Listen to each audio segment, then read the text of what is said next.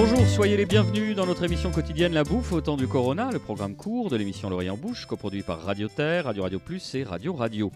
On se retrouve presque en plénière aujourd'hui avec des chroniqueurs qui, à mesure que la date du déconfinement se rapproche, Piaf, Renacle, rue dans les brancards, tout naseau ouvert dans lesquels s'engouffre un vent de liberté et des effluves printaniers. Allons, allons Je tâche vainement de les rasséréner en leur flattant l'encolure. Il faut vite trouver une tâche noble et stimulante à ces bougres d'hyperactifs. Et pourquoi pas des recettes? Mais alors des recettes de l'intime, des recettes où leur touche secrète transcende un plat qui sans cela serait resté dans les faubourgs de l'ordinaire. Voici donc venir Marina Bounour, notre sommelière, Florence Grimm, notre épicière, et Nicolas Brousse, notre chef. Ils seront cornaqués par notre rédacteur en chef, Nicolas Rivière. On commence avec vous, Florence, et votre recette toute personnelle d'osso bucco. Alors, ben, le classique, hein, donc l'ossobuco, on va prendre euh, les 1,4 kg de jarret de veau, donc on le fait couper en tranches. Moi, je le fais revenir dans une cocotte. Euh, après, je vais faire des couches avec des tomates que j'aurais émondées, coupées en rondelles, de l'ail. Je mets euh, une demi-bouteille de vin blanc. Alors, chacun fait un petit peu comme il veut, mais voilà, moi j'y vais le poivre, de la sauge. Euh, et moi, je vais faire cuire ça en cocotte 1h30 au four. Pendant ce temps, je vais préparer ce qu'on appelle la gremolata. Donc, c'est une persillade italienne. Et là, je vais presser de l'ail, deux jus de citron, un bouquet de persil que je vais couper au couteau. Et au moment de servir, je vais mettre la gremolata sur le plat, juste au moment de servir. C'est le petit coup, euh, le citron va amener du peps. En termes de digestion, c'est sympa aussi et ça change un petit peu. Voilà, on est sur quelque chose. Euh, c'est la vivacité du citron qui m'intéresse et l'ail frais, bien sûr, le mélange. Voilà pour moi. De toute façon, dès qu'il y a de l'ail, tout va bien se passer. quoi. La vie est plus douce. Merci Florence. Marina, vous nous proposez deux recettes efficaces et donc deux secrets bien gardés. On commence avec un gratin de blettes. Alors sur le papier, on se dit ouais, hmm, ok. Faites-moi rêver, Marina. Sur le papier, ça fait pas rêver, mais euh, j'ai eu le, mon beau-fils qui a attesté et validé euh, euh, ma recette. Alors là, c'est l'époque des blettes, des jeunes blettes bien fraîches. Donc, on a eu le temps de faire quelques bouillons de légumes pendant ce confinement. Donc, on l'a gardé, heureusement, j'espère. Euh, le plus long, ça va être d'enlever le vert du blanc. Donc, on a une côte blanche et du vert qui ressemble un peu à des épinards. Donc, on enlève cette côte blanche, on la coupe en petits tronçons et on va la faire cuire dans ce bouillon de légumes. Donc, on la cuit jusqu'à ce que quasiment le couteau s'enfonce dedans. Pendant que ça cuit, on prend le verre, on le coupe en lanière, on le fait revenir avec un petit peu de gras. Donc, on peut mettre un petit peu de lard, on peut mettre un petit peu de graisse de canard, ce qu'on veut. Et on les fait tomber un peu comme un épinard. Donc, une fois que ça s'est bien revenu, on le met de côté, on sort son blanc, enfin ses côtes blanches de blette, on les met à part, on les laisse un petit peu dégorger pour que le jus s'enlève. Et on va faire une très bonne béchamel. Donc, béchamel qui dit béchamel dit beaucoup de beurre, un petit peu de farine, donc on fait un roux. On va mettre un, lait entier, c'est quand même meilleur. Euh, du moins, un lait cru presque. Si on peut avoir du lait cru, c'est encore mieux.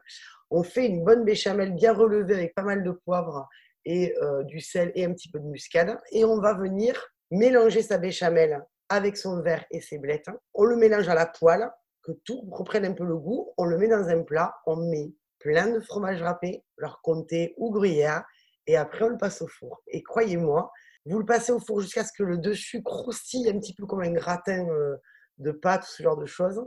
Et croyez-moi que les enfants, ça, ils adorent. Il y a une petite ruse quand même, parce que le ratio matière grasse, euh, beurre, fromage par bah, versus... quart. Il faut quand même pas se leurrer.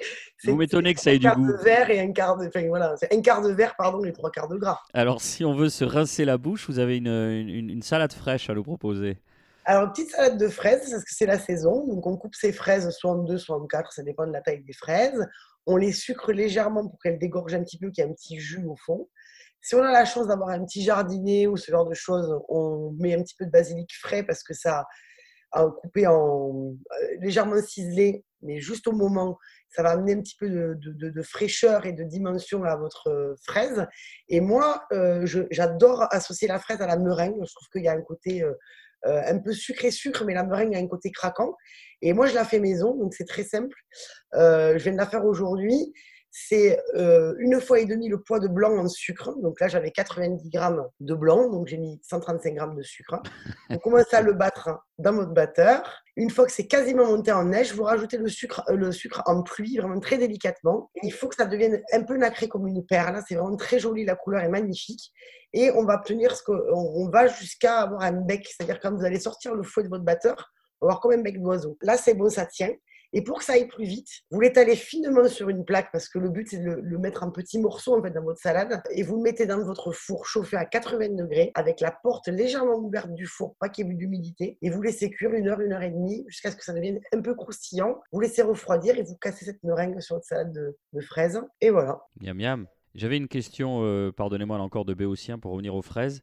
Euh, certains disent qu'il faut absolument pas rincer les fraises, d'autres disent qu'il faut absolument les laver les fraises. Alors je demande à Nicolas Brousse et à vous, Marina Bonour, qu'est-ce qu'il faut faire par rapport aux fraises? Ben, Ça veut dire que ça dépend comment vous les achetez. Si vous achetez des bonnes fraises qui ne sont pas euh, traitées euh, à mort, il vaut mieux éviter de les laver parce que c'est quand même un peu spongieux, quoi, donc ça prend l'eau. Nicolas Brousse, vous confirmez? Si vous les rincez, il faut les rincer dans, dans une égouttoir avec la queue. Surtout pas enlever la queue. Exactement. Parfait. Vous venez de prendre la parole et vous êtes enthousiaste avec votre, votre belle moustache des, des Brigades du Tigre. On va terminer avec vous, une fois n'est pas coutume, Nicolas.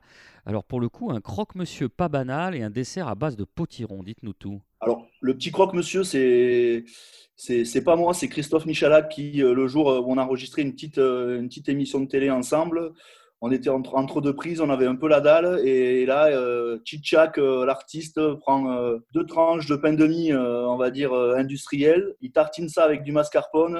il coupe une banane. Il râpe un peu de chocolat blanc, chocolat noir à la microplane. Il râpe un zeste de citron vert. Il ferme ça. Il met ça dans un toaster à croque-monsieur classique. Et là, la magie opère. Il a, il a fallu m'arrêter. Sinon, j'ai mangé 177, je pense.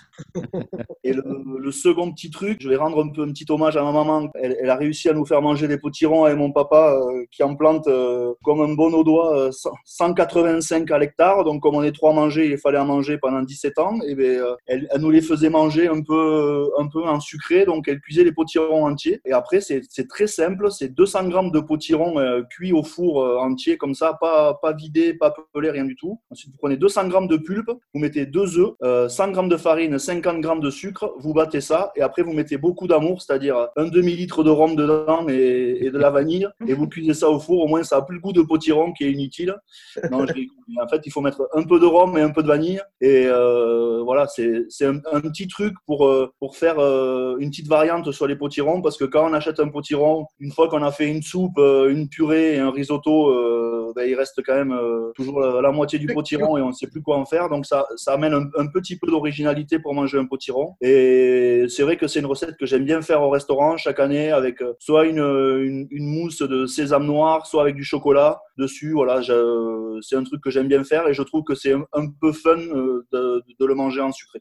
Merci beaucoup, merci euh, à tous les trois. Merci à vous de nous avoir suivis. La bouffe au temps du Corona, c'est fini pour aujourd'hui. On vous donne rendez-vous demain pour une évocation sensible des plats de notre enfance. Vous pouvez nous retrouver sur radio radio toulouse.net, Apple Podcast, SoundCloud, Midcloud et Spotify. D'ici là, portez-vous bien.